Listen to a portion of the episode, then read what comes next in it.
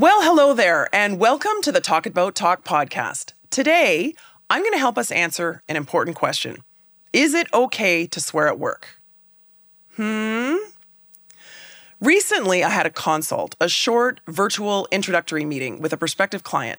Let's call her Candace. I immediately liked Candace. I could tell she was incredibly ambitious, super smart, and very keen to boost her communication skills. She also had what you could call a strong personality.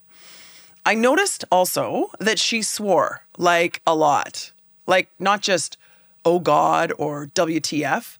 She was dropping F bombs. At one point in our conversation, I even made a joke about this, mentioning that as a communication coach, I have to highlight that you're using profanity excessively, particularly compared to most of my executive clients. Her response was basically, Well, I'm going to talk the way I'm going to talk. Okay. After Candace hired me to help her with her communication skills, I spoke with her manager. I often do this so I can get a better feel for where the real opportunities are for my clients.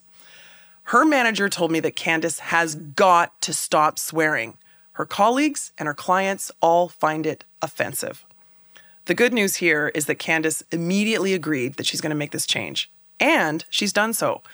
Every now and then, in one of our coaching sessions, she'll let one slip. But then she always has a big smile on her face and she apologizes. So at least she's become very aware of it. This experience with Candace and her manager, and specifically with what her manager told me about how her clients and colleagues were so offended with her profanity, really got me thinking about the impact of profanity at work. Last month, I ran an informal poll on LinkedIn with a simple question Do you swear at work? And I provided only two possible answers yes or no. I figured that most people do swear, just a little bit, but I wanted to force them into a yes or a no answer. Then again, of course, there's the snippy comment made by my friend Hilton Barber, the culture expert, who said, I was hoping one of the options would be yes. Mm hmm. Anyway, the results of this poll surprised me. Of course, it's not scientific, but can you guess what the proportion was that said no and what proportion said yes? Well, let me tell you. 63% of the respondents to this LinkedIn poll said no, they do not swear at work, and 37% said yes, they do. So it's more like two thirds and one third. Apparently, only a third of us ever swear at work. Hmm. Now, in this episode, I'd like to help us answer another question. And the question is Is it okay to swear at work? Let's do this. Let's talk about talk. Welcome to Talk About Talk, episode number 149, where I'm going to help us answer the question Is it okay to swear at work? I'm going to take you through some myths about profanity, and then I'm going to take you through the benefits and advantages of swearing at work. Yes, there is academic research that I'm going to share with you that highlights the specific pros and cons.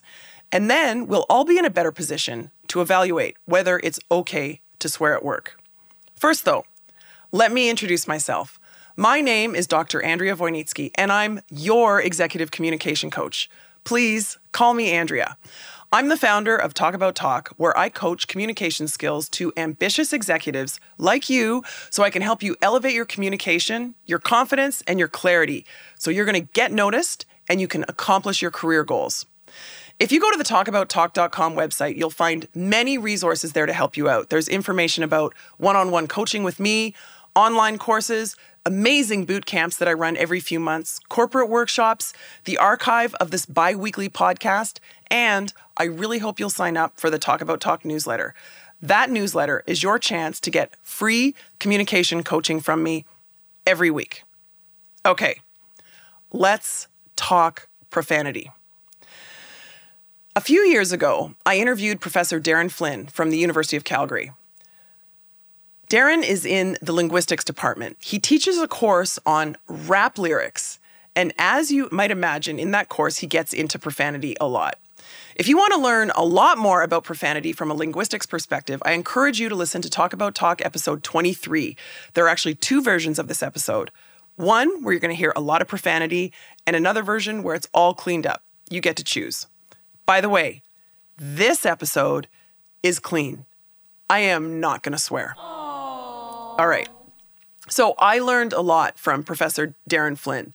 We spent a lot of time talking about how, for example, how fascinating it is that the words that come out of your mouth, literally the sounds that we make with our lips and our tongue and our cheeks and our teeth and our breath, combine to form different sounds, and how we as humans create associations and social meaning around these sounds. And some of those sounds become profane. Over the years, profanity has served different purposes. For example, over the centuries and the decades, profanity in the form of cursing the deity and cursing gods was considered the worst, most profane language. There's also words for urine and excrement. Turns out that's for a good reason. Things need to be kept cleaned up or they might kill us, right? Then there's profanity associated with our bodies. This again could include our urine and excrement, but also our sexual organs and sexual intercourse. Yeah, I'm talking about the F bomb. And more recently, Professor Flynn pointed out that these days, the most profane, the most offensive words in the English language are the ones that are derogatory to minorities. In fact, those are the words that Professor Flynn himself refuses to say under any circumstance. Think about the N word or the C word and consider for a moment we now live in a society where these words that denigrate racial and gender minorities are the most profane. Isn't that wonderful? The worst possible things you can say, the most profane expressions, are derogatory towards minorities. I love that. It makes me feel optimistic. So, anyway, I encourage you to listen to this interview, but if you're really interested in profanity, let me tell you this after I had a conversation with Darin Flynn, I started thinking about profanity much more objectively. These words are just arbitrary sounds coming out of our mouths, right? And I started swearing more often, a lot more often. I was fascinated to see people's responses. I was also fascinated to see how quickly people around me joined in. As we know, swearing is contagious. Everyone in my house was swearing. So I remember a few weeks after my interview with Professor Flynn, I was thinking, enough. We had gone way overboard and it's not acceptable. So we implemented the swear jar. You swear, you owe a loonie. Amazing how quickly the swearing stopped. Nowadays, my mantra is save it for when you need it. I say that a lot to my teenage kids. And now I say the same thing to my coaching client, Candace. And here we are. Let's talk about the myths associated with profanity people have a lot of misconceptions about swearing. And I'm going to group these myths into three main things. Yes, of course, three. The first myth is swearing doesn't relieve pain. Wrong. Contrary to this myth, research has shown that swearing can actually help you tolerate pain. The emotional release that comes from swearing can provide you with temporary relief from pain. Okay, good to know. Number two, swearing is always harmful or negative. No! Swearing can be harmful or negative, but can also express excitement, surprise, solidarity, camaraderie. It can express emotional release. And in some cultures, I mean like country cultures or possibly corporate cultures, profanity can be a harmless way of expressing strong emotions or relieving stress. The third myth is a common one that I want to correct right now. It's this Swearing indicates a limited vocabulary and or a low IQ. Wrong and wrong. People who use swear words often have a robust vocabulary. They choose to use swear words for their emotional impact or as a form of expression. And swearing is not inherently linked to intelligence. Swearing can be a strategic tool for emphasis or to convey strong emotions, and it's not limited to any particular level of vocabulary or intelligence. So, the next time someone brings up one of these myths, like how profanity doesn't relieve pain, or it's always harmful or negative, or that it indicates a limited vocabulary or IQ, you know better. You're welcome. Now, I'm excited to share with you the academic research on profanity. This research spans across many disciplines, including psychology, linguistics, neuroscience, cognitive studies, business studies, the social sciences, and cultural studies. I'm going to draw on two main papers that I found that specifically look at the impact of profanity in the workplace. There's a paper from a couple years ago called Swearing at Work The Mixed Outcomes of Profanity in the Journal of Managerial Psychology. And there's a paper from about 10 years before that called Swearing at Work and Permissive Leadership Culture When Antisocial Becomes Social and Incivility is Acceptable. This is in the Leadership and Organizational Development Journal. I'm going to leave links to both of those papers, which are available as PDFs in the show notes. Okay, let me start by saying that there is absolutely not a singular answer to the question of whether it's okay to swear at work. But what this research does is clearly define in a disciplined way the impact of profanity, the specific pros and cons. If you're like me, you're going to end up a little bit surprised to learn about some of the pros or advantages of using profanity. Let's start there. The advantages or positive impacts of using profanity at work based on my reading of this research, is that there are four general benefits of swearing at work. These include establishing a positive, fun culture, social bonding, stress relief, and identity formation. So, first, establishing a fun, permissive corporate culture. One of the research papers concluded that leaders are faced with a choice, or really a continuum, of where to place their corporate culture, ranging from the most permissive to the most authoritative. The most authoritative culture could mean an all out ban on profanity. The alternative, a much more fun culture, could be more permissive. The question is how much profanity to permit. And the interesting point here is that employees may equate the level of profanity in the workplace with a more permissive and fun culture. The paper concludes that the challenge for leaders is mastering the art of knowing when to turn a blind eye to norms in communication that do not conform to their own standards. Second, there's plenty of research that highlights the social benefits of profanity in the workplace. Positive outcomes of swearing at the group level include an increased sense of belonging, mutual trust, group affiliation, bonding, cohesion, and solidarity. They also talked in a social context about the connection between swearing and humor, where employees may use profanity in a quote unquote humorous way to develop friendships at work. It's not surprising to learn also that language varies in different subgroups. So, imagine, for example, a group that was highlighted in one of the research papers. They called them the warehouse workers. They spoke differently than the front office workers, who spoke differently from the senior executives. And profanity can be a significant signal of group solidarity. So, that's the second benefit of swearing at work social bonding. Now, we've been through number one, a fun, permissive culture, and two, social bonding. The third positive impact is stress relief.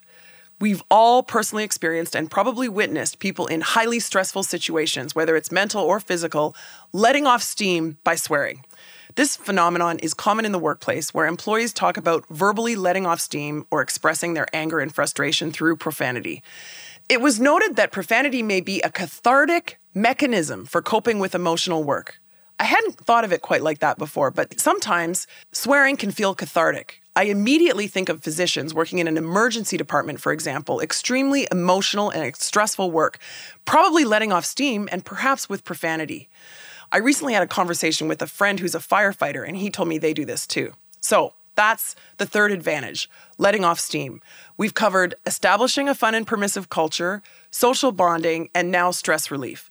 The fourth and last benefit of using profanity in the workplace is identity formation. This is an interesting one. Research shows that at an interpersonal level, swearing and profanity is sometimes used to get attention, to emphasize an important point, to persuade, or to establish a sense of urgency. Of course! When people use profanity, especially when we're not used to it, we stand up to attention, don't we? People also use profanity to convey authority. This shows up when power is imbalanced, and for example, in some gender differences. Interestingly, the research indicates that swearing was reported as beneficial to female executives who wanted to demonstrate assertiveness and earn respect in male dominated environments. Talk about identity formation. This stuff is fascinating to me. In mixed company, men swear less and women swear more. It's like we're accommodating the other with our language in order to gain approval. Ooh. So, those are the four arguments for swearing. Swearing and using profanity can establish a more fun and permissive culture, it can contribute to social bonding, it can relieve stress, and it can serve in terms of identity formation. So, are you convinced? Are you ready to start swearing more at work? Hold on. Let me share with you the arguments against swearing, the cons of using profanity. Even after accounting for some of the myths associated with profanity, like I'm thinking about the myth that people will believe you have a weaker vocabulary if you resort to using profanity, that's simply not true. The research shows that people who use profanity typically have a broader, more expansive vocabulary. That said, there are many, many, I would say, very compelling reasons why you should not use profanity at work. According to the research, the specific reasons why we should not use profanity, the specific negative outcomes include a perception of lack of respect, a lack of leadership skills, lack of control, the potential to create conflict, and generally to degrade your own image, a negative perception. In addition to also all of this, there's also research that shows, despite what I mentioned before about the benefit of profanity in terms of a stress relief, using profanity can also increase stress. Research shows that even when profanity is not directed at someone or extremely offensive, it can generate increased stress. Furthermore, if it is abusive and directed at someone specifically, well, they'll be definitely less motivated to work. And in a more extreme case, they may bring a lawsuit against the organization. There was a specific case mentioned in the research where a manager described his personal assistant as being an intolerable on a Monday morning. She immediately resigned, sued for constructive dismissal, and won. So, the cons, the disadvantages, and reasons why we should not use profanity include the perception of a lack of respect, a lack of leadership skills, a lack of control, creating conflict, generally degrading the image of the person using the profanity, increasing stress, decreasing motivation, and as I said, in extreme situations, ensuing litigation. Well, that's pretty compelling to me. Where do you stand now on this question of is it okay to swear at work? Here's your quick summary three myths about swearing. Profanity doesn't relieve pain. Wrong. Profanity is always harmful and negative. Wrong. Using profanity indicates you have a limited vocabulary or low IQ. Wrong. Now you know better. And the four benefits of using profanity it establishes a positive culture, it helps with social bonding, it can provide stress relief, and it can provide an opportunity for identity formation. And the disadvantages or negative impacts if you swear, you might suffer from a lack of respect, a lack of leadership skills, a lack of control. You might create conflict, you might increase stress, you might decrease motivations, and you might get sued. So, here's where I stand. Certainly, in most cases, and in particular in the presence of customers or clients, profanity should be discouraged. Let's say virtually banned. As I said at the very beginning, I'll save it for the rare occasions when I need it. This is now the rule in our house. What about you? I'd love to hear what you think. There are several ways that you can contact me. You can message me on LinkedIn. Please connect with me if we're not connected there already. Or you could go to the talkabouttalk.com website and leave me a voicemail message, and I'd love to hear your voice. Or you could fill out the contact form in the About section on the talkabouttalk.com website. I would love to hear from you. Thank you so much for listening, and talk soon.